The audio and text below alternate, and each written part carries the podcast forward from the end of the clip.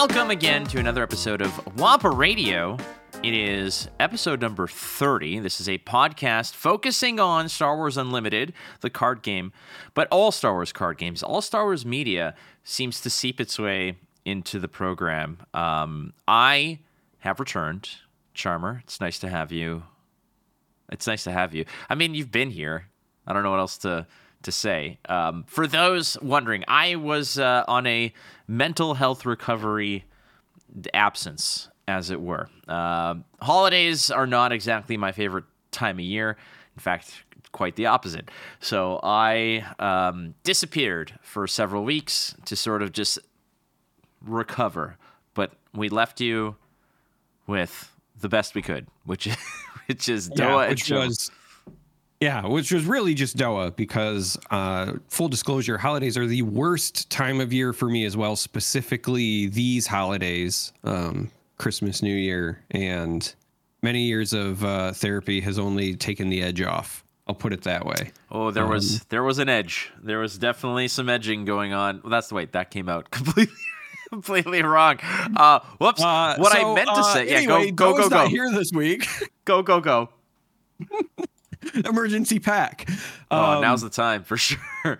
Yeah, we're so close to that though, and we're going to talk quite a bit about opening packs because in today's episode we get to cover the drafting experience. So Fantasy Flight Games FFG had a live stream today where they went over how you draft and much of what I anticipated was in there, but there were some surprises. They also posted an article about sealed rules and a whole number of things. So we actually have a jam-packed episode that means we need to kind of speed through some of the content, including the Wampa Cave Poll of the Week.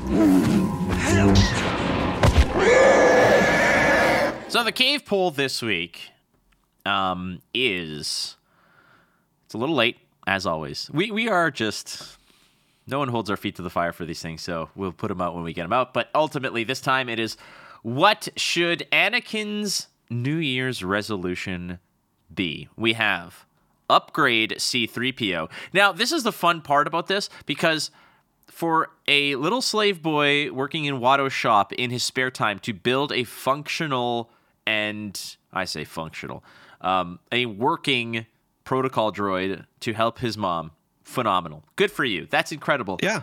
Um, what I really wished Anakin would have done was let the damn droid read the Sith language without having to go see Babu Frik. Now, that said, Charmer, we are going to get to some Babu Frik drama down the road. Yeah, we we will. I also just as a side note personally wish that that was something that they explored further with Anakin whether it was during Clone Wars or whatever. It's our first introduction is that he's like this technical genius for a kid building protocol droids as a slave on a fringe planet and then he just like other than his lightsaber never builds anything again and i i will say at times i wish that you know whether it was during clone wars or something else he would have just had some cool contraption that he was like oh yeah i was just doing this in my spare time it reminds You- me of home You forget he built the Empire.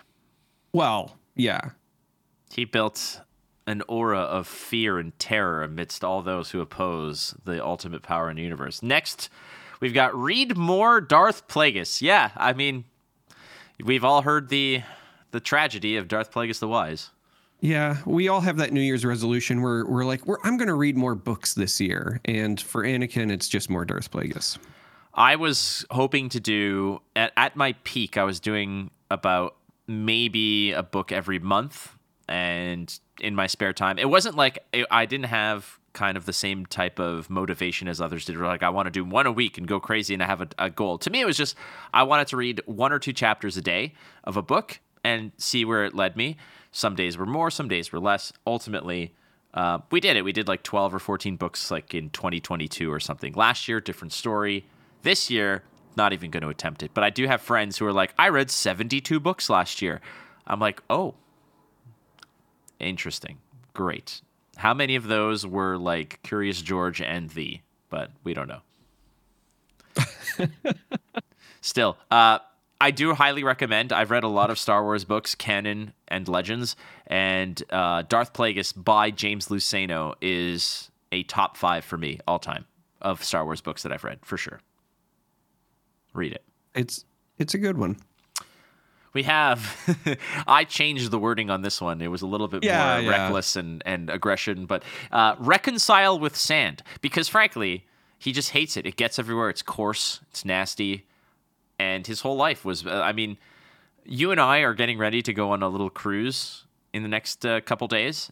I That's right. I am deathly terrified of the ocean, of the open ocean, and the the ocean in general. Sand, beaches, all that stuff scares the hell out of me. Frankly, the ocean to me is just like outer space. There are aliens in it that want to eat me. I'm not I interested. think it's I think the deep ocean is scarier than outer space because space is just nothingness and the deep ocean has stuff that wants to eat me and a bunch of nothingness. Like I every time that, that they're like, "Hey, we found this new thing on the bottom of the ocean," and I look at it and I'm like, "Oh, that's nightmare fuel." Okay, Yeah. I don't want anything to do with that. These things, honest to God, are like one or two evolution cycles away from making it to land and ruining the entire like our dominance as a human species. Like anglerfish and all these deep sea. It's like, yeah, this thing. Uh, what? It's just funny because it's like you have this little blob with teeth and a glowing little nubbin on the top of its head and then you have this like like ocean gate or, or, or like that one of them survives the intense pressures and horrible environment that is the deep sea and the other one was Yeah, history. I. You know, it's funny because I had the same thing that that you did. I always thought of anglerfish as being small, and most of them are. Most of them are like a foot in size, but they can get to like a meter. They can get to like three and a half feet or something like that, and that is not small. And they are terrifying. not only that charmer but you know you do know the rule that there is always a bigger fish A bigger fish, right? yeah so wait wait because eventually some of them will be like wait a second i could breathe on land i've seen videos dude of like fish crossing the desert it's like and it's just david attenborough saying things like this fish can traverse the desert for three days before it needs more water it's like that is a risky freaking fish. You want to talk about the biggest balls and the most chutzpah out there in the animal kingdom? It's the fish amidst the desert being like, screw it, let's go. Yeah, but what if you run out of space? Whatever, man, let's go. like, that's what's ever- happening. If you've ever owned an aquarium, you've had that one fish that just jumped out on its own, and then you find it dead two weeks later, dry. And uh, I think there's something wired about all fish that they want to be on land, and that is also terrifying. It's Like, uh, evolution, One man. thing is someday Pacific Rim will just be a reality. That's what we all have to plan for. It's the ghost of Darwin just in their ear being like, "Do it. Just do it, man. Just do it. Just jump. Just go. Just go." You're like you're you're like easily about 500,000 years away from growing legs, dude, but just do it. Start now. Do it. Yeah, instead of having force ghosts that like help you out, instead you get Sith ghosts that are just like, do it. Yeah. It's just Palpatine, do it. That would be sweet. Last one is become a real Jedi master because he has never attained the rank of master, and I think that's what possibly threw him off. But um, what did you vote for, Charmer? I voted become a real Jedi Master. And I, I feel like that was a very good goal, right? It's the kind of thing where, you know, if you're setting your New Year's resolution, you want to set something that could potentially be attainable. And I just don't think he can reconcile with sand.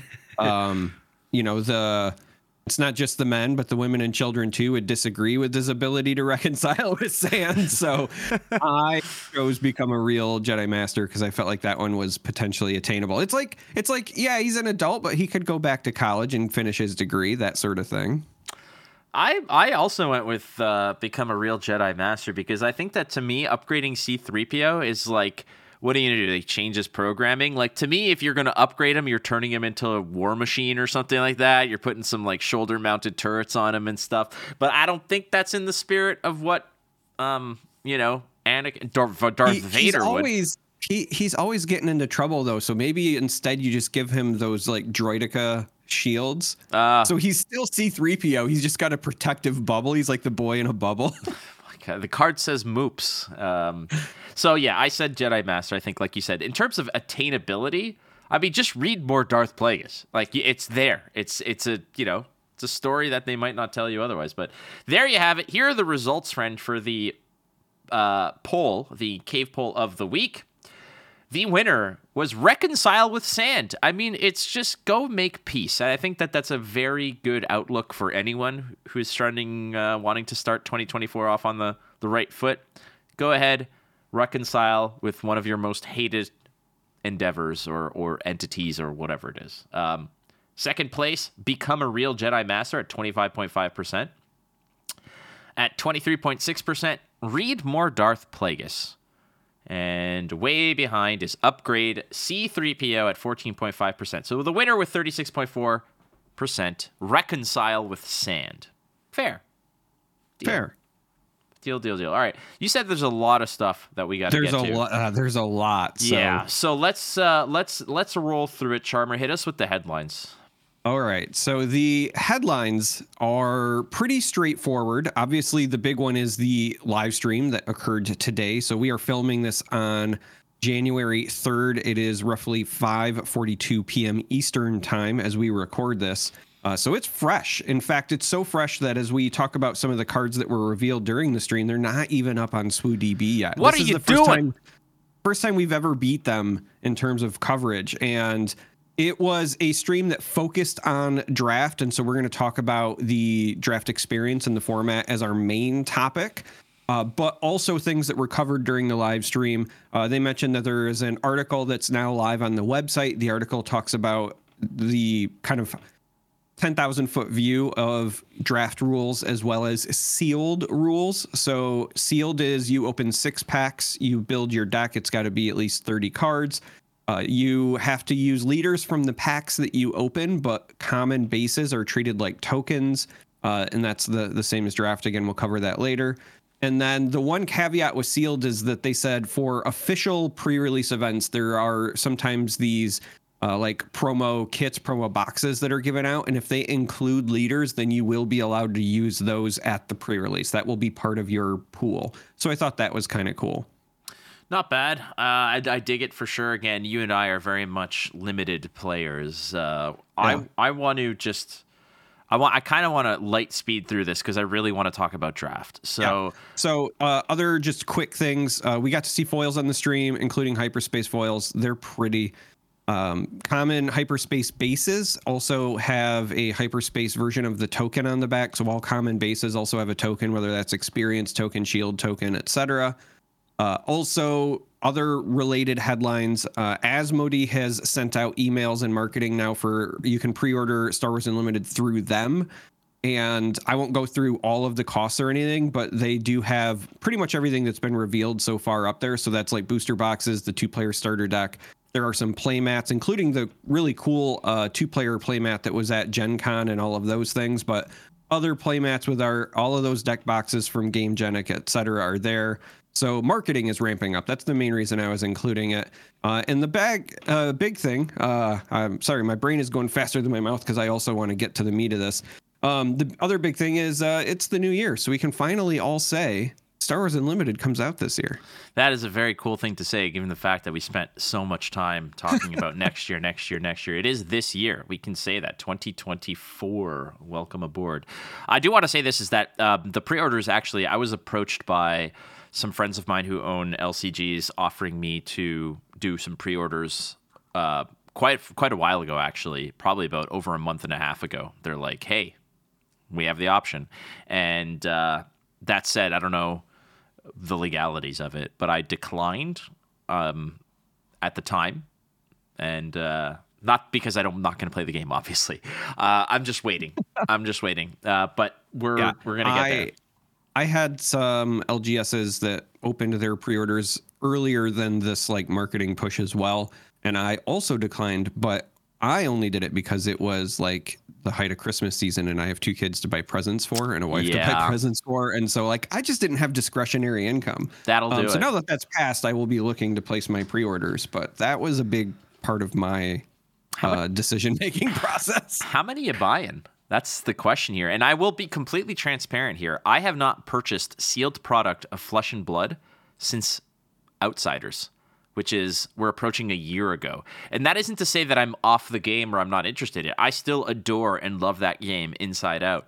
It's just a matter of when what I do and how I play the game is different and like my relationship with it is such that I j- I'm not I don't get the same thrill of ripping packs as I once did, mainly because I am just surrounded all around me with cards everywhere and it's just a matter of having to sort of tone it down but this might be one where I might go ham. This might be like a right out of the gate. It's like I'm just going to get 10 boxes. I'm going to open four or five of them, see where we're at, and then store some away for uh, draft nights and things like that. See, yeah, that's.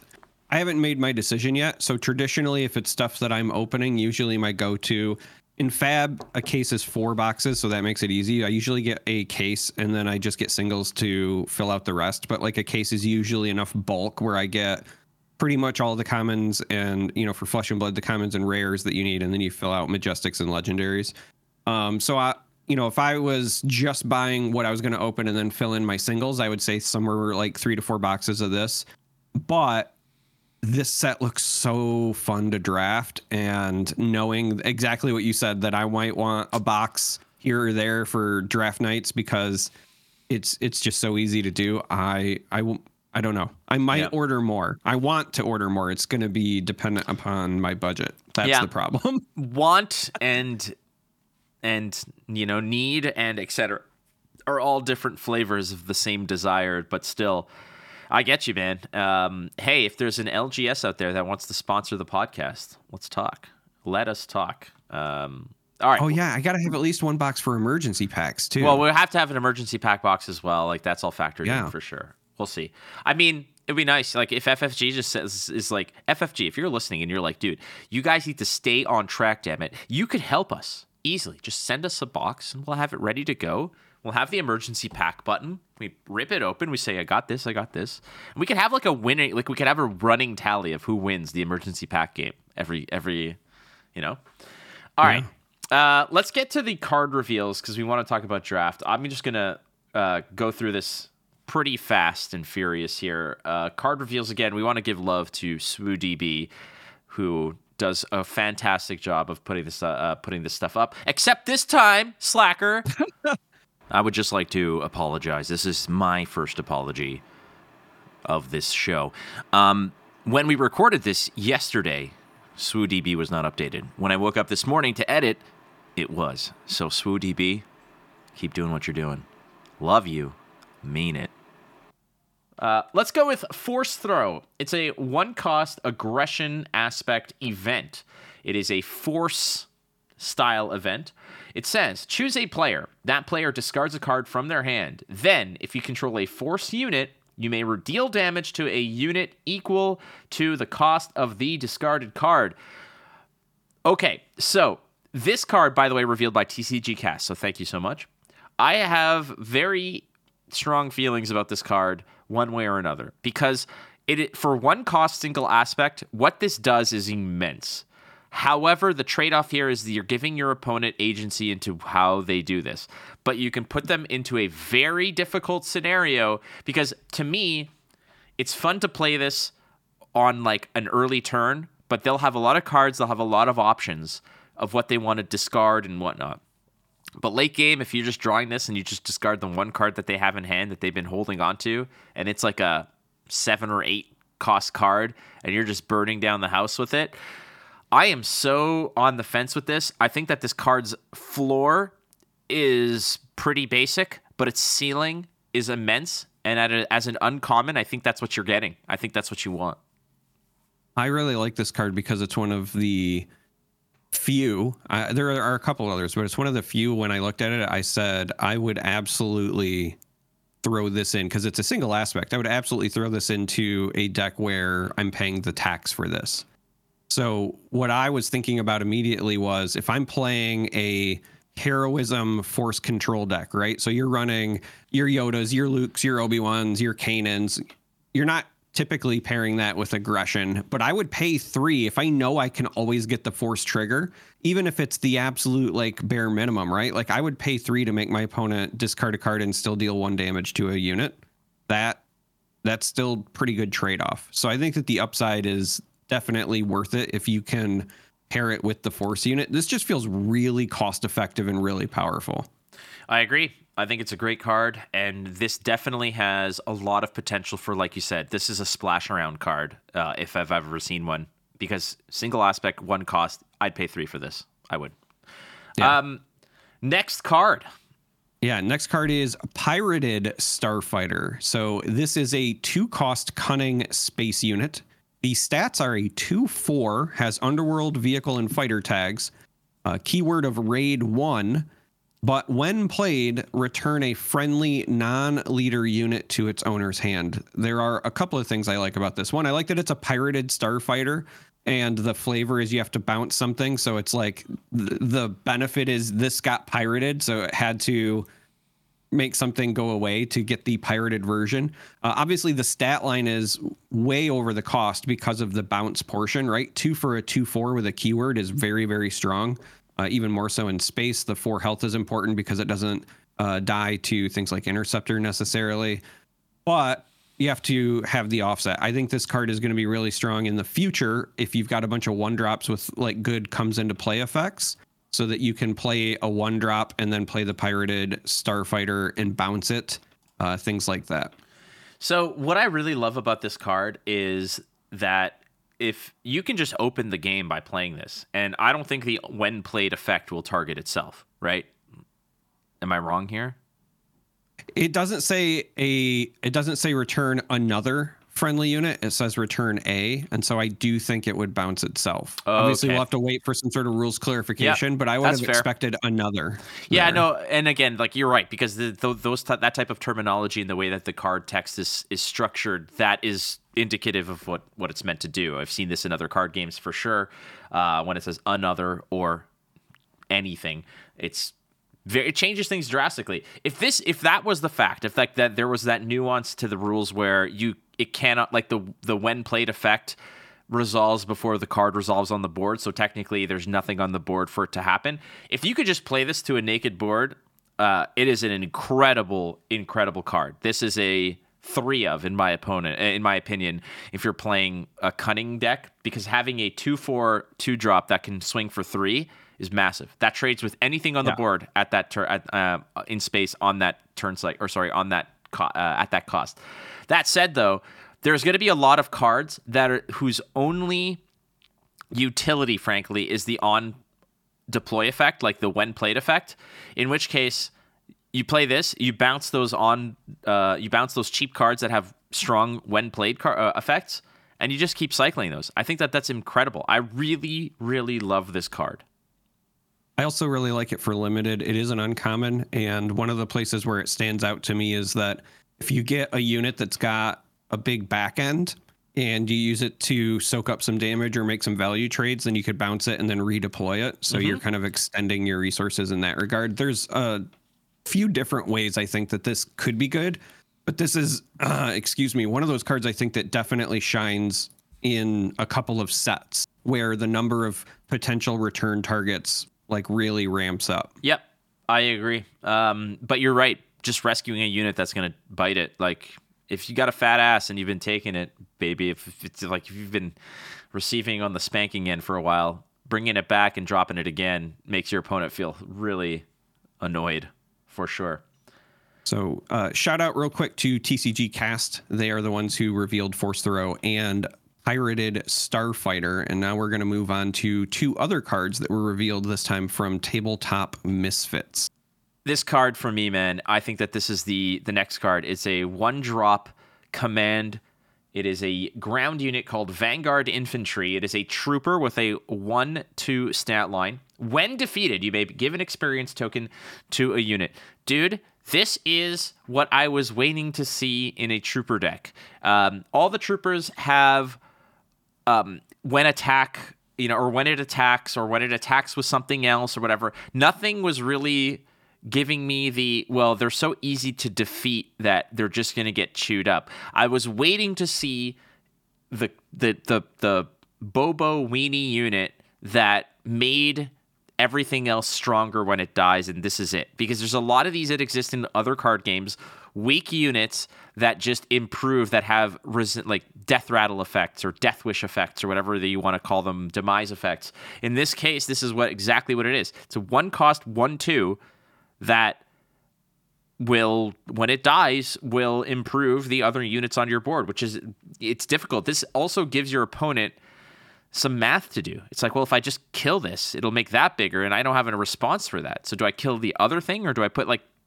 i love this kind of stuff. Anything that leaves loot bags when it dies is the best. Yeah, this is also, in my mind, it's really important because it's just a single command. So it's very splashable. And if you're playing like a ramp deck where you are already running DJ Death Star and other units that you're looking to kind of sacrifice early, this is an early threat that you can deploy. And then if you pair it with something that's like a big sentinel, then this can trade with some of the smaller units while buffing up the big sentinel that's kind of holding down your front line while you ramp to your late game threats. There's just a lot of versatility here. It's great with the trooper tag, as you said, helps you with your swarm uh, strategies. The Leia deck, for example, or like a Tarkin deck, I think are going to want to run this. But I, I do think that this has a lot of value in a lot of different ways. Next up, my friend. Next up, uh, heroic sacrifice. This is a one cost event, has the tactic keyword. It is heroism and aggression. Uh, it also has great art. Just sidetracking real quick, the K2SO is is fantastic. But the text draw a card, then attack with a unit. For this attack, it gets plus two, plus zero, and gains when this unit deals combat damage, defeat it. So you get a lot of value for this one cost.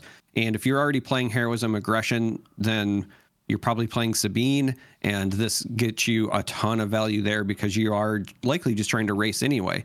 So you you pay one, you get to replace this card because you draw a card, so it cycles itself. You get two extra damage. The unit that you attack with dies, but who cares? You might have got the big trade up you needed. You might have got that damage on the base you needed. And then, as we were just talking about with the previous card, if you've got any good when defeated triggers, you get that too. Like this does a lot. It does a lot, but to me, I think that this is merely it's like first of all, any card that replaces itself already amazing. Uh, that's what you want for aggro. You want to punch above your weight, but also re- replenish the hand. This does everything you want it to do. It's a punch up card that your one or two drop is going to probably trade with a four or five drop because of the plus one. The the defeated part, you're probably sacking that card into the thing anyways. So it that part to me doesn't matter. But at the same time, if you're just killing the base, who cares? Like if you're if if this is the extra two damage to you means winning or losing the game, then your units are all expendable. That's something that I really had to what turned me from a bad card player to a average card player was not coveting cards and not caring that if they lived or died that the it's card gaming is very much a um, means to an ends type of thing. So your poor k2so if he has to bite it so that you can get that much closer to winning you have to do it. I think that this card is good. I think this card has a lot more um, utilization than people might think it does the defeated part is just kind of like all right it was gonna like to me it was gonna die anyways. Like if i'm playing this card that card was meant to die anyways. You know talking about a means to an end um, means you're not very loyal to your cards. Some might even say you are traitorous. So i think that this is a great way to segue to a bunch of cards that were revealed during the stream today fantasy flight game stream. Uh, do you want to kick us off with the the first one, Flake? What, yeah, what? I yes, I do. Thank you. I, I now remember what I missed. Uh, the, yeah. for the record, though, like in my little uh, retreat away from from this stuff, which was very well needed, and I, I do want to tell people that if you are, if you, Charmer and I both have you know issues with depression and things like that. I stepped away when needed. My friends, you know, stood uh, stepped up for me and uh, did the show without me, which was great, and I appreciate it. But I watched a lot of movies. I watched Rogue One like uh, another time. That movie's so good, and seeing K2SO so like in this car in that card, man. But yeah, Traitorous is the next one. It's a five cost command upgrade. It says when this upgrade becomes attached to a non-leader unit that costs three or less, take control of it. When it becomes unattached, the car, the owner of the card regains control of it. This is essentially these cards exist in a lot of different card games. The typically the the I'm trying to think of like the the mana or the cost translation is for three, you get it for a turn and it has haste. For five, typically you're like keeping it unless some bogus stuff happens.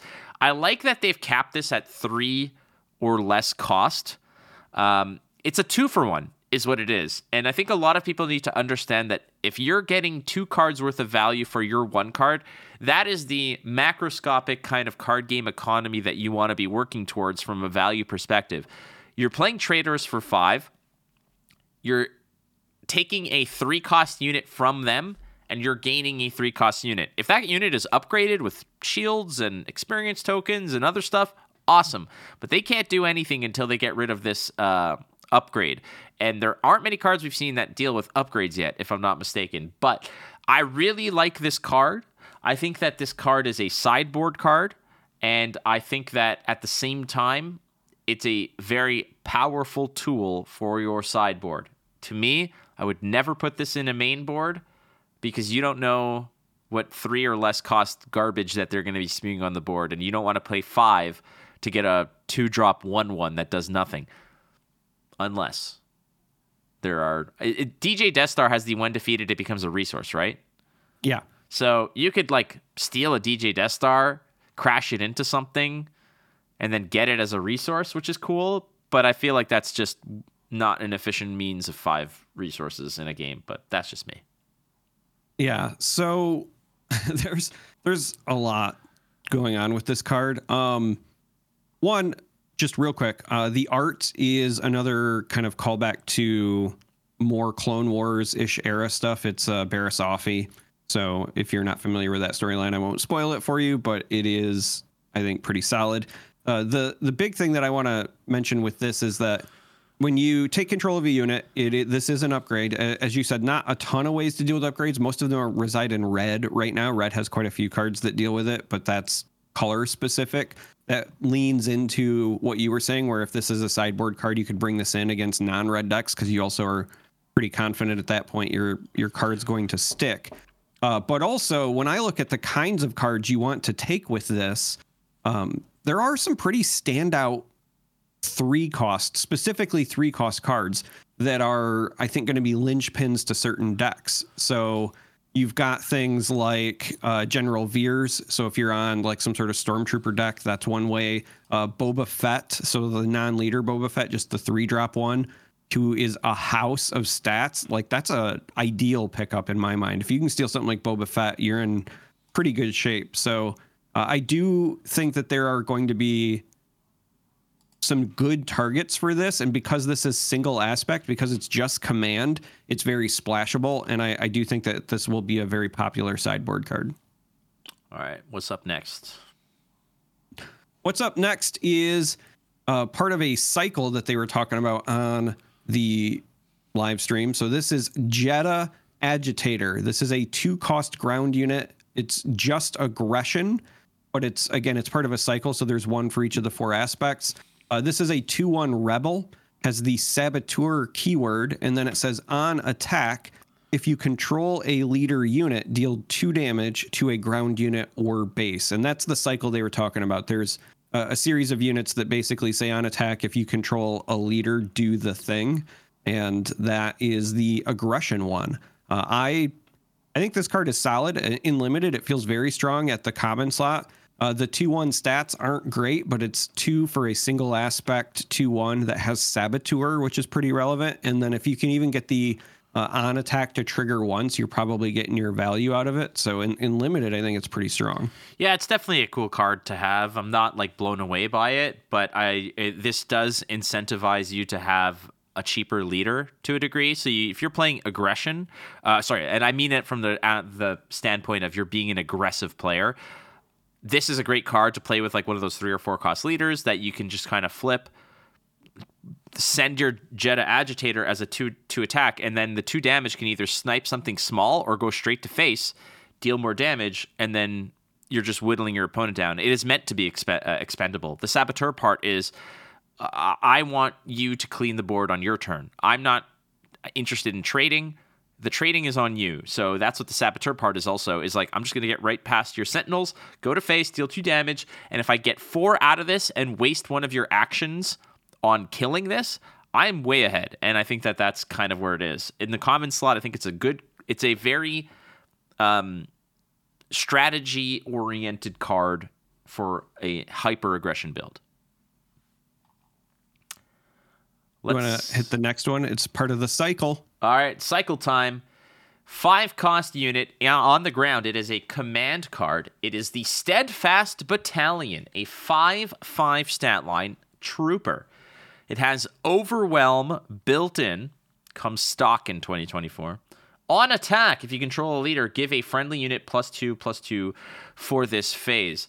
Pretty good. And when you said cycle, I was kind of thinking that there would all be like one or two drops, like they'd all have the same stat line with different kind of things. But I think that a, a 5 5, like for a trooper deck, this might be the top end that you're looking for. I don't think you're going much above this. If you're going to play a three of of a particular card, trooper decks typically want the swarm element, so you want a lot of small, cheaper stuff but this might be the top end. I think that the overwhelm part is pretty important, but at the same time, giving something plus two plus two, it says a friendly unit. Does that mean this? I, I, I don't. It doesn't say another friendly unit, so I, I think that that actually might still be the case. All right then, a seven seven overwhelm for five single aspect. Rewind, massive if that's the case. If you've got your trooper hero on and you can just swing for seven, like trooper aggro can be pretty nasty if this thing can do the dirty on itself. You know what I mean? Yeah. The other reason I really like this one is because it's plus stats and, and that includes like the the health and whatever. Uh, this could help keep your leader alive because obviously you're only getting the trigger if you have your leader on the field anyway. That's a good point. And so you could attack with this and then buff up your leader and then protect it for at least a turn and get some more value. So when I'm looking at this, I was thinking like, okay, a, a swarm like Leia trooper deck, something like that makes an awful lot of sense here. Go for the next one, friend. Yeah, I suppose now is a, a, good time. I guess I can make an opening for this reveal. Um, the card is titled Make an Opening. It is an event with the tactic tag. Uh, part of the text should say Make Flake slap his forehead with my bad puns, but uh, instead it says uh, it's a three cost vigilance tactic, make an opening, give a unit minus two, minus two for this phase, heal two damage from your base. Uh, this is a common. I think this card is crazy good. Like, I when I saw this, my eyes widened. I was like, okay, wait a minute. At a, at a common slot, like yes, it's three, but you're telling me I can essentially give something minus two, minus two, potentially kill off a unit and heal two from my base. What? Hello? Like I want to play this in every vigilance deck I have. This card seems really strong. I believe it is a strong card. I think that I like this is gonna sound weird, but like if this could be cost if this could cost two and a half, I think that it'd be spot on. I feel like at two cost, this card is too strong, and at three cost, it's it's it's good. Um, three cost is tough, but I like the way that you can like the way that this game is structured, where you're drawing a lot of cards, you're ramping up pretty quickly it's not going to hurt you. It just might limit your what you can potentially do early in a game. But still, minus two, minus two, you're either clearing out some garbage on the base. Like to me, this is a great card to deal with aggro. You know, like small card on the board, get rid of it. It it'll die. Or if there's a somewhat heftier thing that you just want to deal with, give it minus two, minus two, heal two damage, and then kill the thing because it got nerfed a little bit. I think it's I think it's a strong card, but like I said, if this could cost two point eight that's where I want it to be, not three. But I don't live in yeah. that. I, I think the other thing really going for it is much like the other cards we've recently revealed here. Uh, single aspect. So very splashable, whether you're playing light side vigilance, dark side vigilance, whatever. Um, the, this card just feels really good in the common slot to me. Hit us up with the next one. Uh, I'm, I'll give you two in a row here. All right. So we are moving on to Bounty Hunter Crew. This is a six cost ground unit. It is villainy and cunning. The stats are, I say only a 4 4 because that is pretty low for a six drop, but it does have Underworld and Bounty Hunter tags. Has the ambush keyword, but also when played, you may return an event from a discard pile to its owner's hand. Now, this is very, very interesting to me. I, can't think of a reason, at least right now, that I would want to bounce my enemy's event back to their hand. You could theoretically do it, but the reason that I like was like, oh, wait a minute here, uh, team events. I don't know what the rulings are going to be. Can I like target my teammate if we ever have like a two-headed giant format, whatever? Like the return an event uh, from a discard pile to its owner's hand has a lot of multiplayer possibilities, and so I I dig it for that reason alone. Even if the the stats are very low for what it does, that part made me go, okay, wait a minute. There's more to this game than I originally thought. You know who would get extra horny for a card like this? Our good friend No Control, aka Nick Bolus, aka Mike Torek. This is a piece of a combo. This is a piece of a degenerate kind of recursive thing where you're going to find an event that is going to do some sort of weird circular, jerkular type of, of, of behavior where you're going to get a card back that's going to do a thing that's going to get this card back that's going to get that card back it's going to create some sort of time loop that is going to drive people bananas when i see any card that is a body that returns a a quote unquote spell, an event to your hand. That is that is dangerous. Now, I think that the caveat to that warning is that there are no instant speed effects, as we've discussed in previous episodes. So you can't do naughty stuff all in a row. You're giving your opponent an opportunity to respond. However, Charmer, you got to feel the same kind of thing. Like our magic friends, people like Tannen, people like Brian Basoko, people you know, like they're gonna like if they get into this game, they're gonna the first thing they're gonna look at is how can I break this card. Yeah, it is. It does feel like a piece. Like this just feels like a cog because if it doesn't have that last line of text, this card is very lackluster. But everything that is interesting is in that when played. And like I said, for me, I was like, okay, because it's just an event in a discard to an, its owner's hand. What are what are the ways I can abuse this? Is it multiplayer because I could maybe have my teammate return something?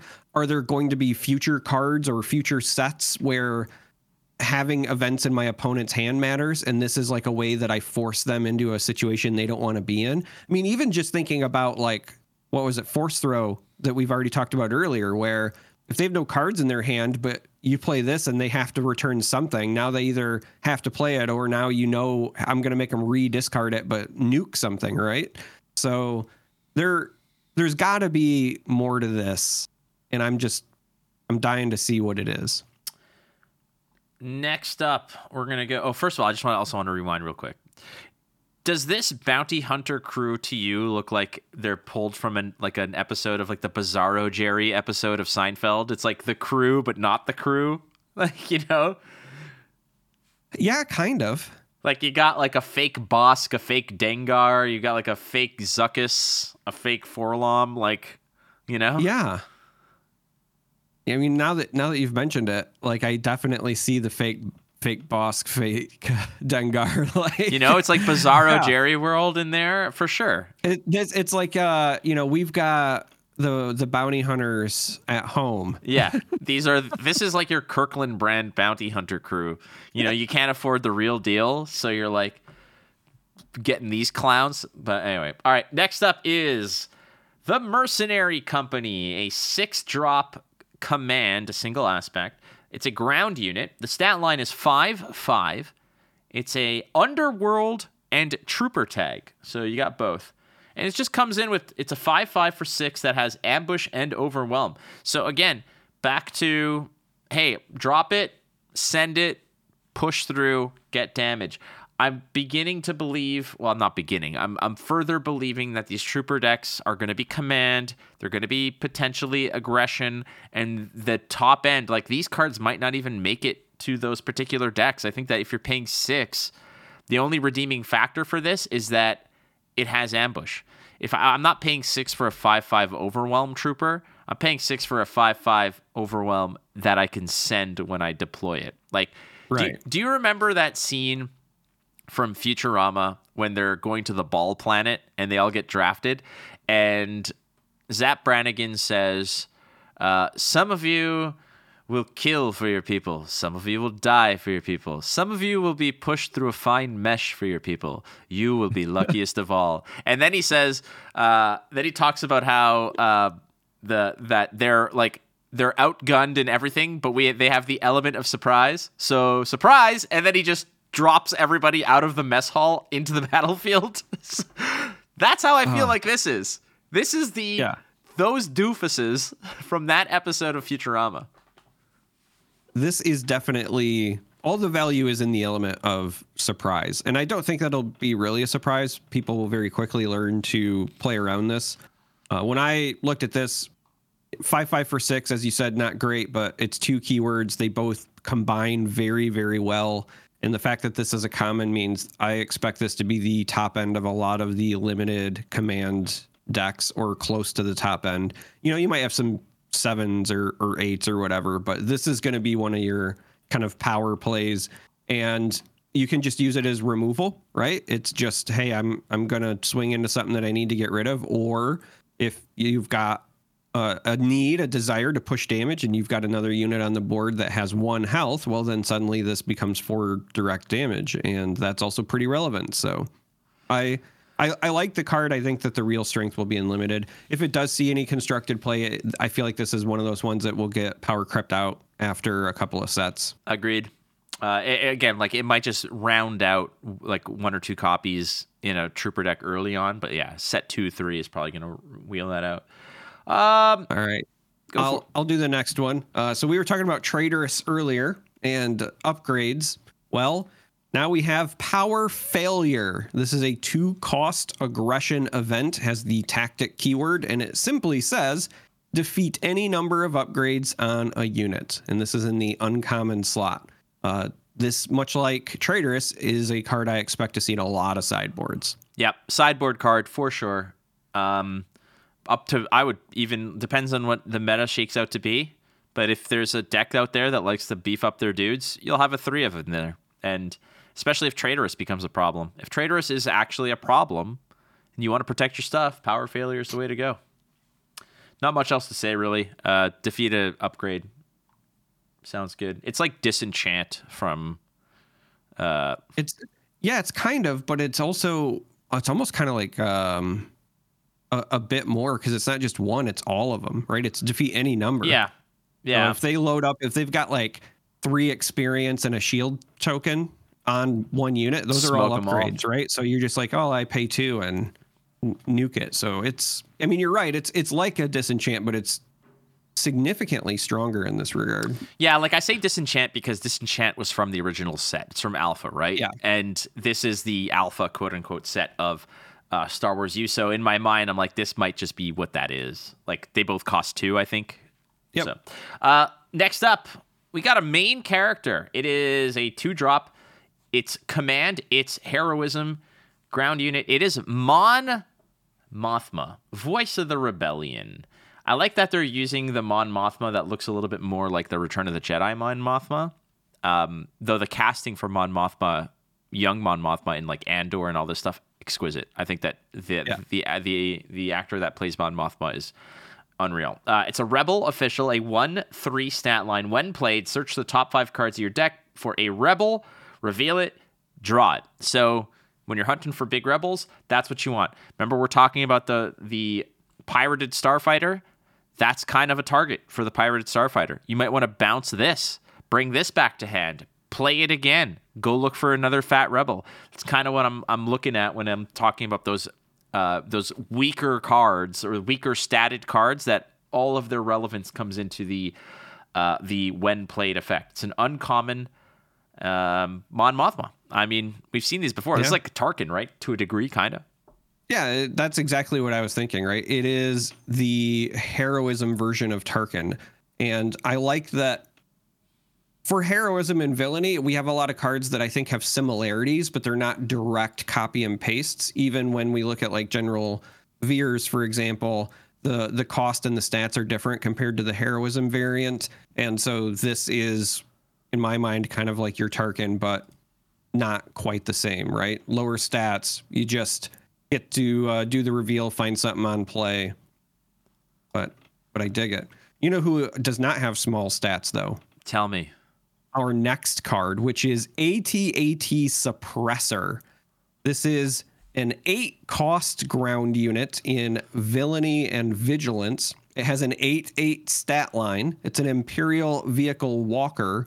And when played, exhaust all ground units. So at uncommon, I think that what you want is this is this is your like late game finisher or a control tool because if you lead your turn off, you could you know if, if you have a, a wide opposing board for example but you lead your turn off with this then you have just shut down the vast majority of what was going to happen like this is pretty impactful at the uncommon slot ah uh, so when you say atat suppressor the first thing i thought of was like a silencer for its guns and i thought it would be an upgrade which i thought was kind of good uh, but you're right. I I I surprise like as somebody who has been a fan of every single Fat Boy that they've printed. I'm not a fan of this one. I don't like this card. Eight eight for eight, great. Sounds good. Though exhaust all ground units. That includes your own, by the way. That does include sure. your own. Um, to me, without overwhelm, I think that it's so so. And the reason why is because you'll play it You'll exhaust everything. Your opponent doesn't have an opportunity to really do much.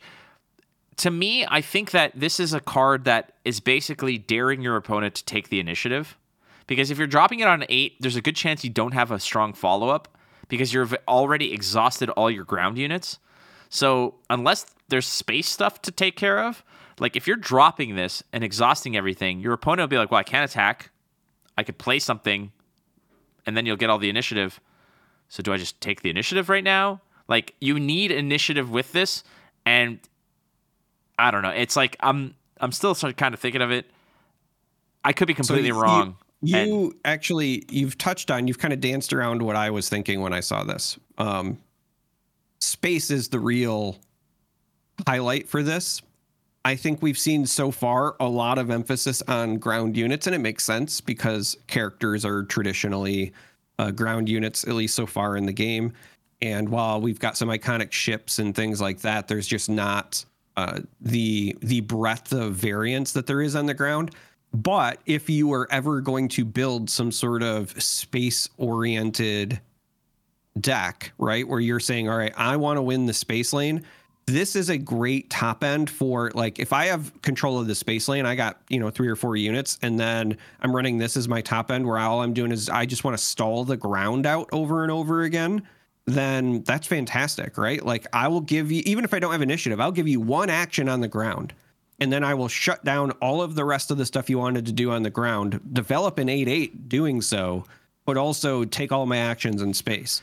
And then if you do that like back to back turns as a top end, that feels really powerful. So uh, I don't think this will be like a a set one all star because we don't have enough space support. I think quite yet. But long term, this feels pretty scary if that's your goal, dude. Pi- play this pirated starfighter, bring it back to hand, and then you're you're still developing space, and then once again you drop this down free like you're you're right. And i think that's where i was trying to get at in my head as i was sort of parsing it out. I this is the first time i've seen these cards. I didn't watch the stream beyond their explanation of how draft works so i didn't see a lot of the the reveals. This card for me though it's that like yeah you're you're building a space oriented deck the problem is i feel like with you're running a space oriented deck it's it's uh, command, it's villainy, and it's not necessarily vigilance. I could be wrong about that. Uh, I I, I want to sit down and really theory craft and build some stuff. But AT-AT suppressor to me is like, all right, if my deck is going to have like six to six to eight ground units, it's probably going to be three of these, like two or three of these, because I'm going to be establishing a space game, and anything you put on the ground is going to get bounced with cunning effects, bounced, bounced, frozen, bounced, and then boom. As we ramped up, I'm going to drop the ATAT suppressor. But now we're talking about command, villainy, vigilance, and cunning, and that's that means that something is going to have to pay the tax. That's dangerous. All right. Next up, when um,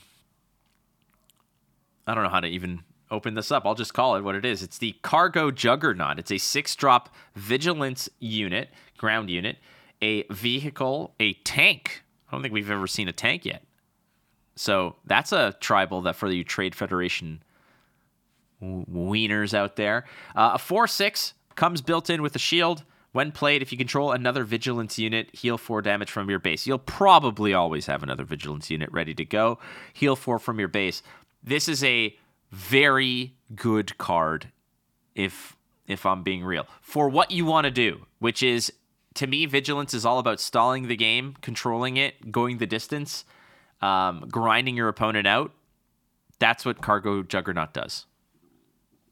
Yeah, I will say I think that the stats and the keyword are not great for the cost, but the when played is very very strong. And because this is in the common slot, this is like your stabilizer in limited. Because by the time you get to 6, you know, if you're on vigilance and your opponent's got out in front of you, what this does as long as you've got that other vigilance unit to get the when played, you get some damage off your base, and then you get this four six shielded. So what this unit is then likely going to be used for, if you're playing this kind of slow grindy game plan with vigilance, is um, this is going to start trading into opponents' units probably for the next like three turns because you're going to get the shielded trade, you're going to get another trade with that six health, and then you're probably going to get one last one, right? So this is meant to be your common slot stabilizer for limited, in my opinion. Yep. When this hits the board, as if you're in this,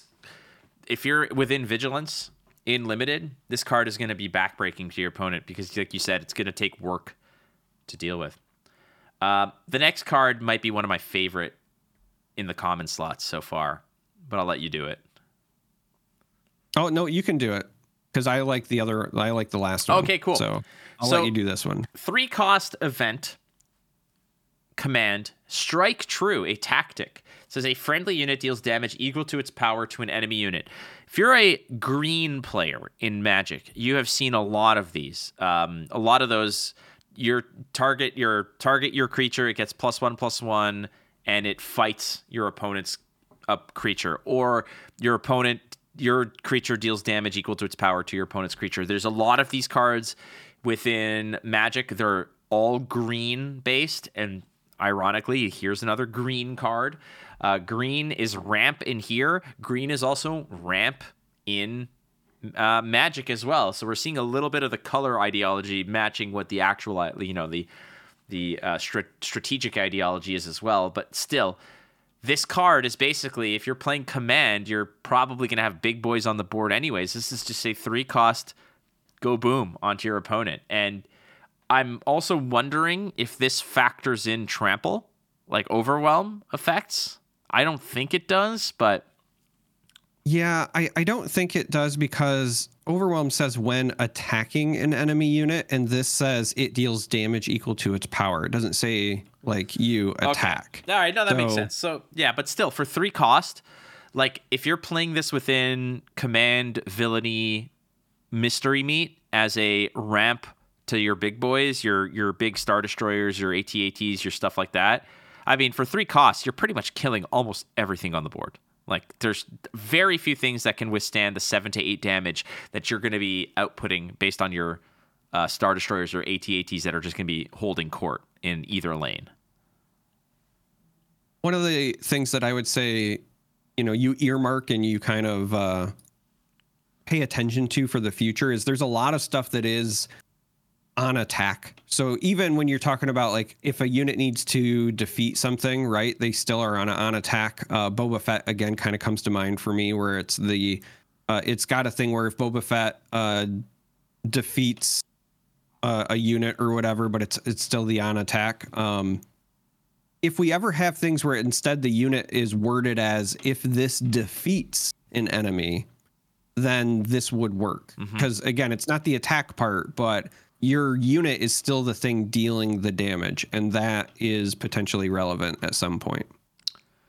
The next one, Charmer, is the is one of the best artworks in the entire yeah that's set. one of the reasons i love it Okay. so um the, i just love this card in general uh, and i i'm normally an aggro guy and i'm definitely going to play a lot of sabine but the more i see out of vigilance the more i think i'm going to end up being like a late game control player for this game uh the final card that was revealed on the stream today the draft stream was devotion this is a two cost upgrade it is just in vigilance so very splashable it says attached unit gains restore two. It also provides a plus one plus one in stats, and it has the like devotion and uh well devotion is the name, but has the innate tag as well for the upgrade. Now the art is Yoda on Luke's back and with the they're swinging on a vine, right? Like the the Dagobah forest in the back. It's just it's just fun cheeky art. Uh, I I really like this because again, if you're playing vigilance, you're going to need ways to stay alive long enough to stabilize the board, and this being on an upgrade means that with the back and forth actions, you can either punish an opponent for taking the initiative too early. You can play this on a readied unit and get that free attack. Uh, I also really, really like that this is just attached unit, not ground unit. So if you have control of the space, but you're losing control of the ground, you can use this to buy yourself some time to reestablish control of the ground. There's just a lot of flexibility in this for just an uncommon. I think it's very strong and limited. I think it's uh, again likely going to be included in some constructed decks. It's it's good. I, I really dig it for vigilance. It's excellent. I really like this card as well. Two drop, single aspect, uh, plus one, plus one, plus the like again extending the game longevity. It's great. Um, I was playing some Magic Limited today, um, Lost Caverns of Ixalan, and there is a card called uh, Tithing Blade or something. It's a two cost, uh, a- and it transforms into an enchantment that says at the beginning of your turn, you gain a life, your opponent loses a life. So it's it it it, it create that card per, created inevitability, and at one point I had like three or four of them going. So it's like all you have to do is just survive. Not that that's what this card does. It doesn't have inevitability to it. It has survivability for your base. You could put this on something that is just like your big behemoth and they might not want to mess with it but every time it attacks it does it restores two to your base so you're extending the game but we've seen that with so many different cards like that with within vigilance so we're gonna uh, we've said this we've teased it forever. We're gonna do an ideology um related breakdown. It's just hard to get us all in the same room at the same time but we're working on it. Still this card to me is a hallmark of what vigilance wants to do. It's a it's a pretty good card. So the last thing that was kind of revealed, I guess it counts as a card reveal, so I put it in this section of the show notes. Um, there were some additional common bases that were shown off during the draft stream, and it was mentioned specifically that there are eight. So there are two common bases per aspect. And what that says to me is at some point the planet tags have to matter, right? Because otherwise, why would you have multiple common bases unless there's going to be a difference between, you know, whether your base is on Lothal or Jedha or whatever. Um, so yeah, it's just worth noting. Uh, they were still the standard 30 health, nothing uh, flashy there, but we do have two common bases per aspect. All right, so there you have it. That is all that we learned in this past uh, stream and the releases and the reveals. So anything after today and right now being January 3rd at 6:30 p.m. Eastern Standard Time, we are not responsible for. Let's get to the main topic here, Charmer, which is the fact that they've basically told us how to draft. For those who are new to card games in general, Limited itself is a very unique experience. It's the same you know ingredients but you're making something completely different which is cool um I do have my concerns about draft. I, like you, uh, Charmer, are exceptionally into limited play. There's no secrets there. You and I are going to draft the living hell out of this game. There's obviously no contest there. It's going to happen. I am a little bit weary about how things are going to break down. So let me explain to people how the draft process works. A draft pod of eight people, right? Yep. Eight people, three packs per person, sealed. Mm-hmm. However, here's where the standard fare kind of deviates, or how Star Wars U deviates from what is, you know, understood as a standard procedure of drafting. You will start the game, the draft, by opening all three packs and not looking at anything except the first card, which is the leader card. You're going to take all three leaders out. You're going to put your three packs, which are already opened and n- unsearched, face down in front of you. You're going to draft a leader, pass the two to the left, draft a leader. Oh. Oh, sorry, to the right. To the right. Yep. That's weird. leader, well, it's because you Oh, do leaders right, and Yeah. then pack is left, oh, right, okay. left. So you're gonna have your th- you're gonna open three packs. Every pack is seated such that the first card facing you will be a leader. You peel that away. The card behind it will be a base, so you'll be able to see the base. But this is what the, yeah the, common base. So Common this base. is the other real real quick. If you're coming from like flesh and blood, the bases are treated like the the tokens in flesh and blood. So bases you do not draft uh, the common bases anyway. You do not draft them and you can use any of the the common bases you want afterwards, but the way the packs are designed, you have your leader and then there's your common base and so that's how you won't see the rest of the pack. So you just take the leader out and then um, you know at, at the end you can trade your tokens around and whatever also the common bases are two-sided it's always a base on one side and some sort of token on the other so an experience token a shield token Sure. or whatever So the other part is is once the leaders are passed three times, and you have you you will have three leaders at your disposal. Then comes the draft portion, which is pick a card or take the token out, then pick a card, go left, pick a card, go left, and then the new pack, same thing, but you're going right and left. So then you have the standard procedure. Here is my little quarrel quarrel with this.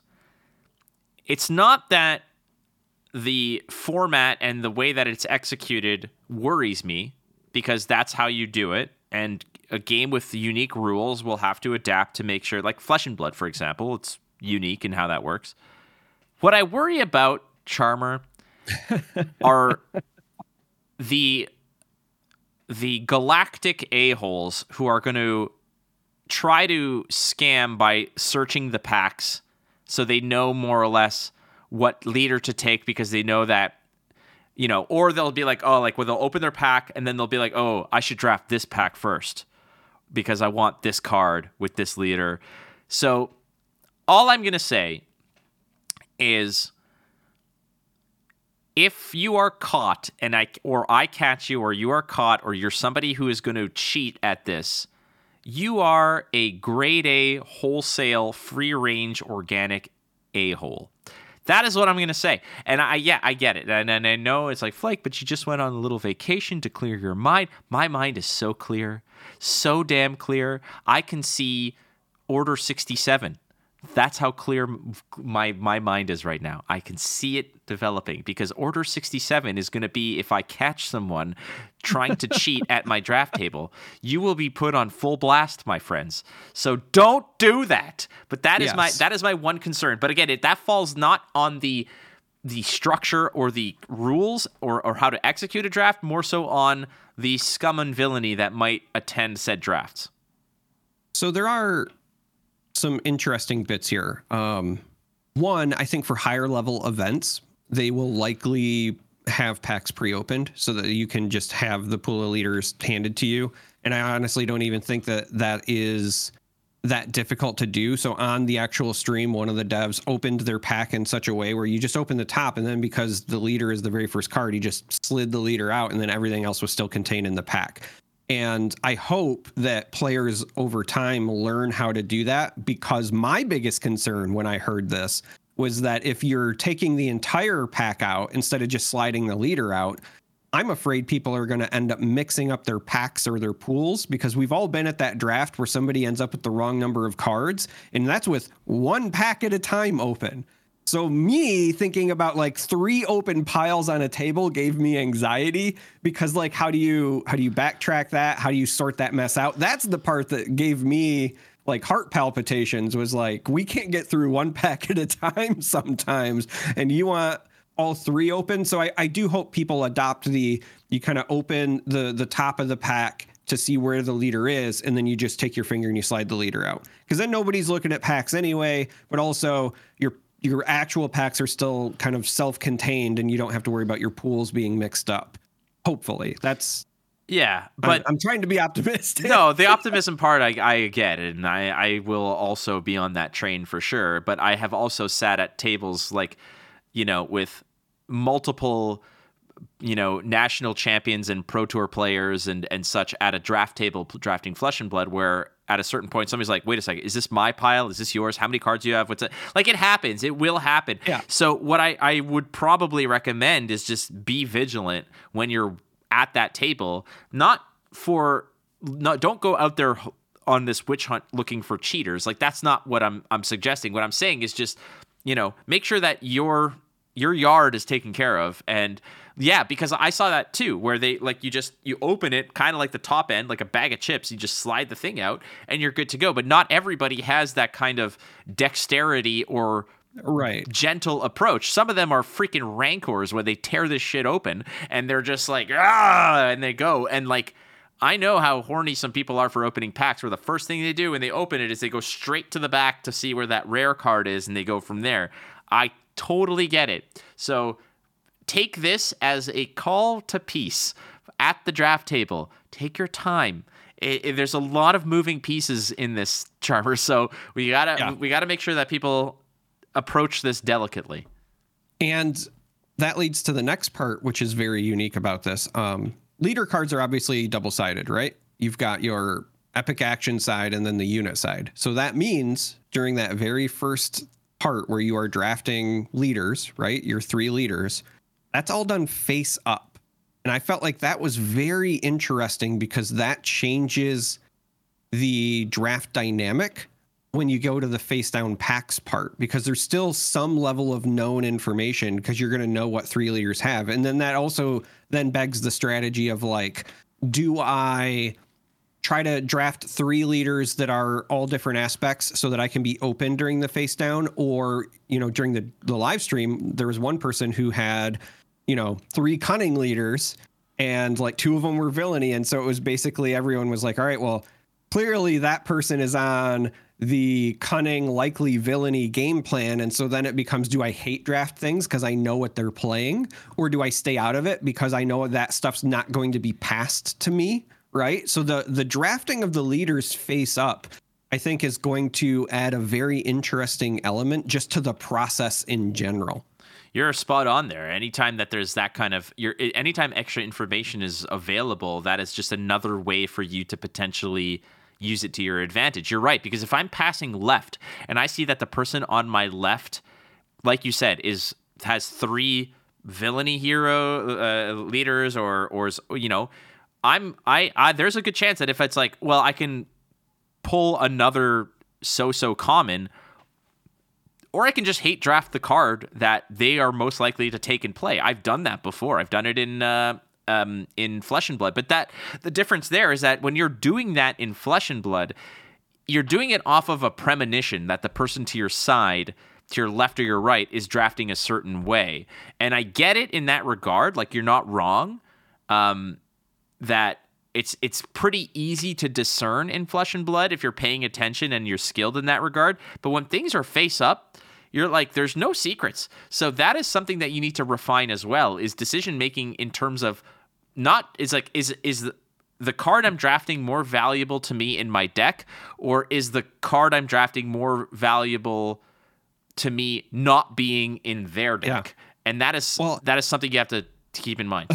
There, there's also the fun mind game part too, right? So I I love the idea of like, all right, if I go into a draft and I know because I'm a homer or whatever, like I I want to force Sabine, right? So like let's say that's my mindset, and I open the common Sabine. well, if I take that and then the next two leaders I draft are both like cunning villainy, like maybe I take a couple of uh, you know Boba Fett's or whatever. Now the person to the left of me is going to see me on like two leaders of one aspect and then like one offshoot. And now if if you're trying to put me on drafting something, wh- which is it? You know what I mean? Like I, I just love that there's that that level of like face up information um and it's going to change things it, this is already a I think a pretty wide open format just because again the way the aspects work in the tax you're not as hosed if you don't get the cards you need um so I, I already love that about this game but when i saw that they were doing the leaders face up that that really opens some things up now other things worth noting about the process uh, common bases, as we said before, are treated like tokens in Flesh and Blood, so you can use any common base.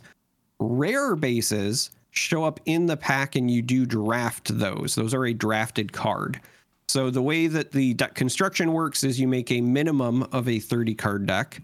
You will end up drafting a total of 42 cards because of your three leaders that rounds out to your 45 cards total. So they were basically saying like most players will have 42 playable cards unless you've drafted a rare base then it'll be you know 41 playable cards because your base is optional whether you're using that or a common one um, so that means that your your deck construction also does allow for a hefty amount of, of hate drafting if you're going to end up with like 12 extra cards at the end well hate drafting sometimes is like like you'll be drafting magic and you'll be like I'm just going to take this because I don't want the player of this color, wherever they may be, to have it.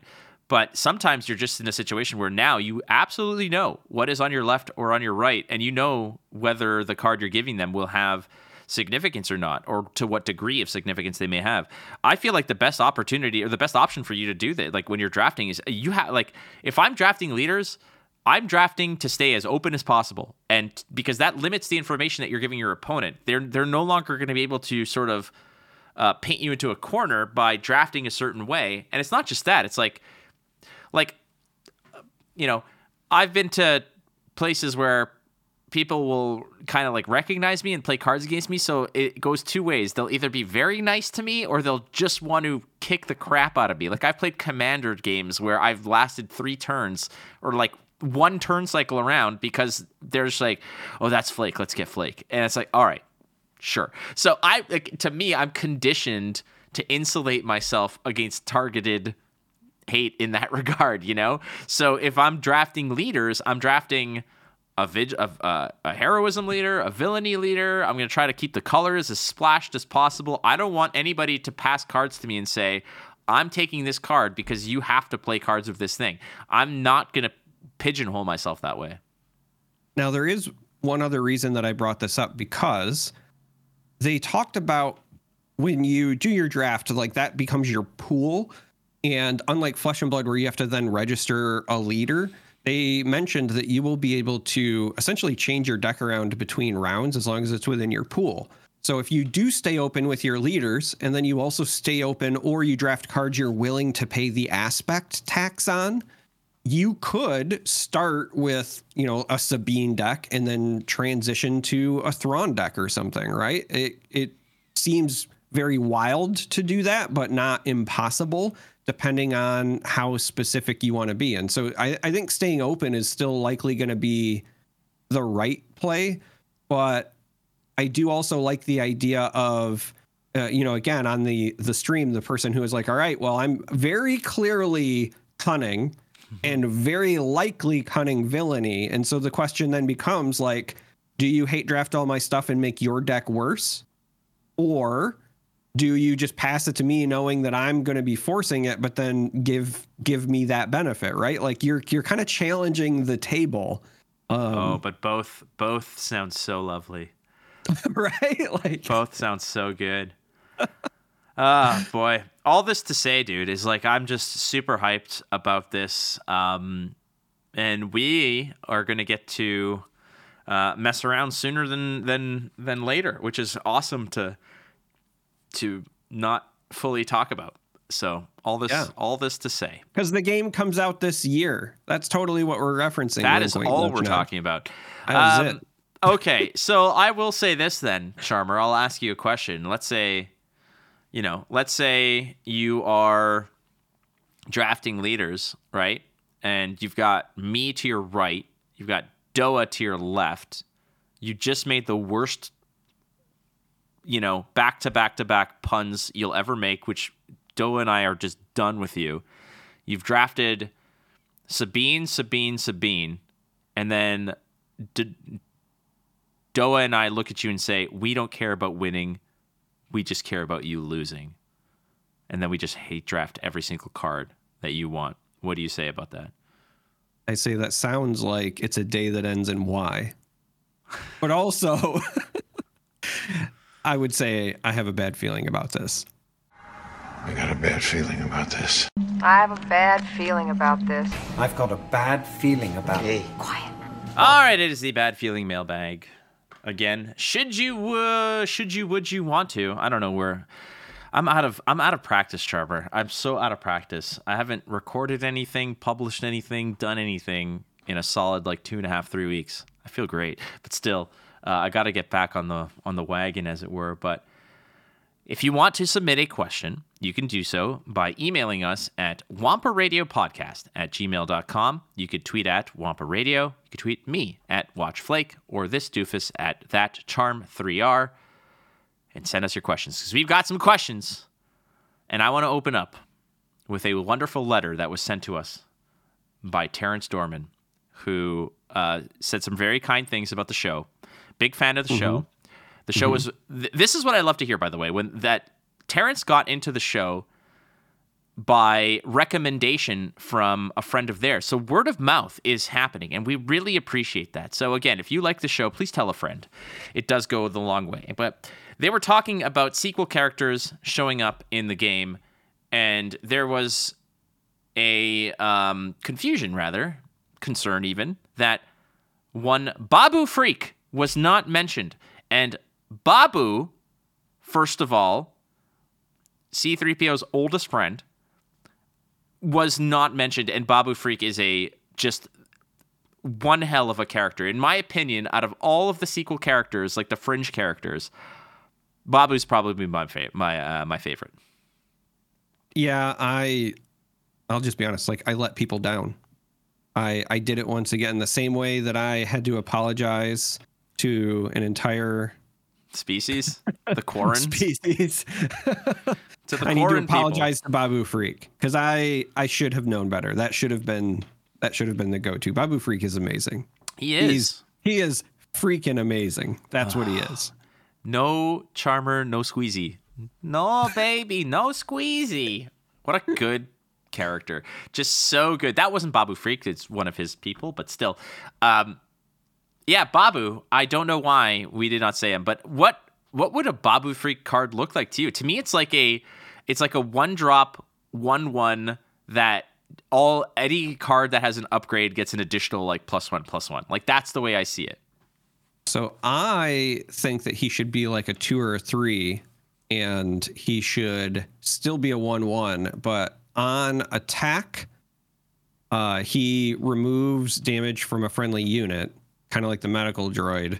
But then on play, he can return an upgrade from the the discard to your hand. Oh, okay, that makes or, sense. or he can look at the top five cards of your deck and find you a dis or an upgrade, and then you you draw it, something like that, right? Where Yeah. he finds upgrades, but he also does repairs. It's an upgrade related card. Yeah. Yeah. I- Upgrades and repairs. yeah. So there you go, Terrence. And, and, and the way that I responded to this email, by the way, which was uh, w- w- basically I told Terrence that um, thanks, first of all, uh, but also that I would put you two donkeys under the spotlight to answer for these, these crimes. So Doa cowardly didn't show up. That's the reason he's not here this week. By Correct. the way, the the Babu Frik reckoning is not happening, but uh, it is I'm what it is. apologizing on this podcast. Yeah, that's all you do, man. Yeah, to the Quarren people, to the freaky people. Um. All right, so we do have an actual question though, Charmer. So what is the question? All right, so it's technically a, a pair, both from Alex Squiggles uh, on Twitter at Snuggles McSquig, which is just fantastic. We all would also like to apologize to the McSquig people. Uh, so Alex first says, now that a lot of the art has been spoiled, what are the top cards you want in hyperspace? Also, what are you planning on doing first, whether that's deck building, just open stuff draft, etc. And then as a follow-up to that, Alex also said, are there any card designs that have been revealed that have surprised you, whether due to theme or uniqueness of design? So I'll start with the uh, hyperspace part. I think aggression, the legendary event aggression that has like Kylo Ren getting angry. I think that's definitely one. I would really like to me. It's gonna, but the the the answer will always be space units. It's always to be ships. I think that if I want a hyperspace version of a card, it's to be like the Millennium Falcon. It's going to be uh, an X-wing. It's going to be Home One.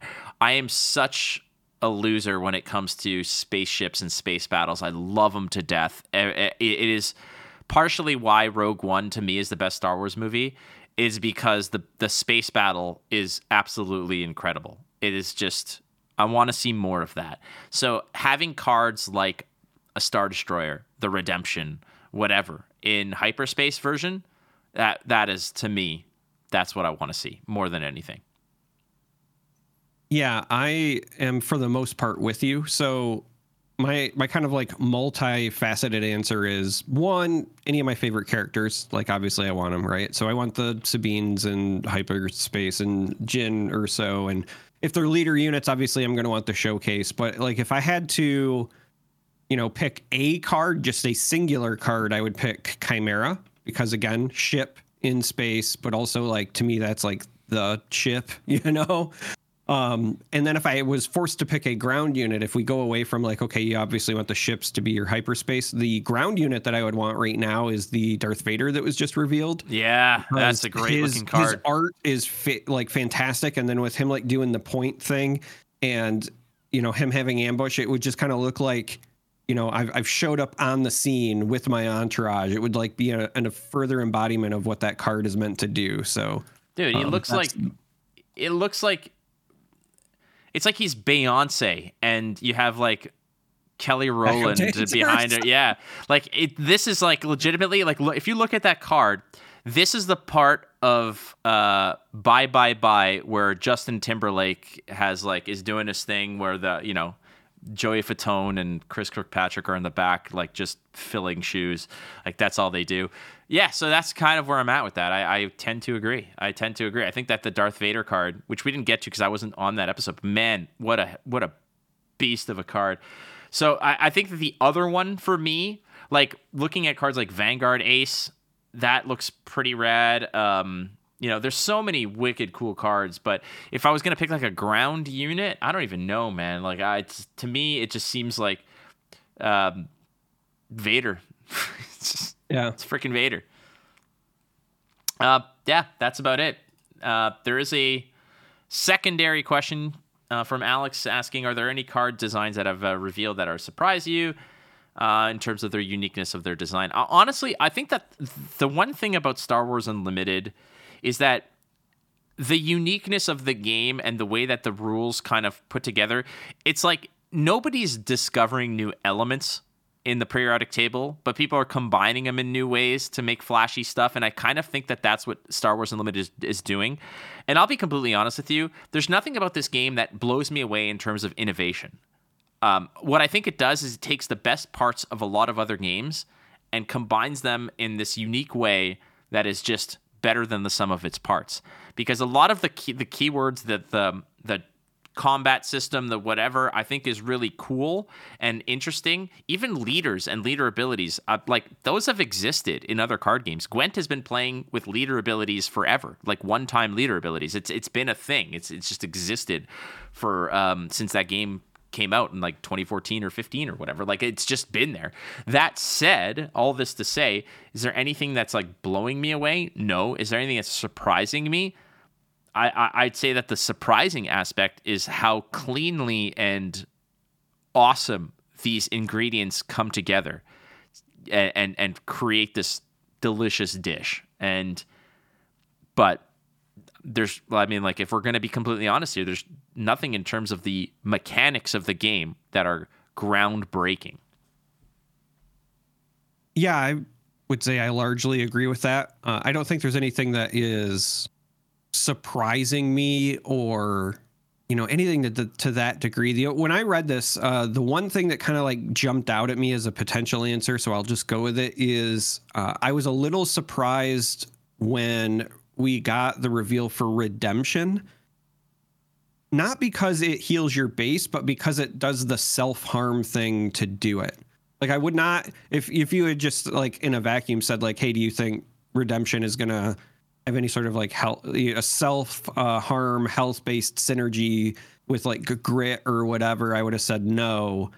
But it kind of does, right? Obviously, it's got the one played you can heal a bunch of stuff at the expense of its own health. But I've already, again, kind of like earmarked that card because it can self harm in the future if we ever get an upgrade that says like the attached unit gains grit or whatever then suddenly redemption could be part of some like game ending combo right? So um, that that one kind of jumped out to me but that again I'm, I'm not surprised that it does healing. I'm not surprised it has sentinel. It's just it was a bit of a surprise that the way you do the healing is by kind of blowing the ship up hey you got to do what you got to do this is this is war man yeah, it's uh, it's a Star War, frankly.